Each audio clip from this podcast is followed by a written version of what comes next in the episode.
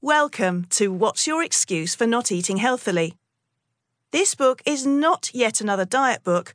I'm not going to set out eating plans, nor tell you what to eat and what not to eat, but I will help you improve your eating habits. If you've ever embarked on a diet or simply tried to improve how you eat, you'll know it's not always easy. You'll experience periods of high motivation, but these will be interspersed with times when the temptation to eat a treat is just too great, or when you just don't seem to be making the right food choices.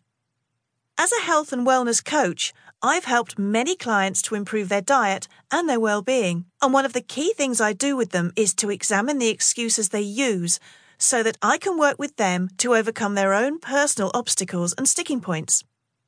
I've heard the same set of excuses from my clients over and over again. I used to use some of these excuses myself. What I've compiled here is a collection of every excuse I've ever heard with suggestions on how to overcome them. When you've read my ideas, they might spark some further ones of your own. It's all about creative thinking and looking at problems from new angles.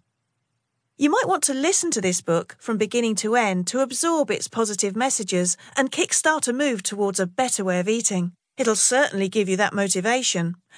Listen to the next chapter to remind yourself of the benefits of healthy eating to set the scene.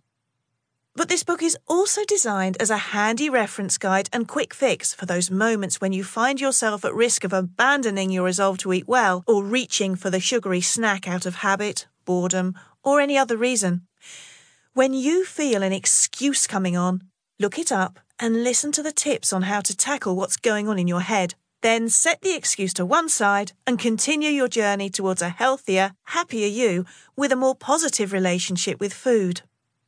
And if you find yourself coming up with innovative and creative excuses which don't appear in this book, I'd love to hear from you. I'll incorporate them into the next edition. Finally, if you're struggling to stick with an exercise regime too, take a look or listen as an audiobook to What's Your Excuse for Not Getting Fit?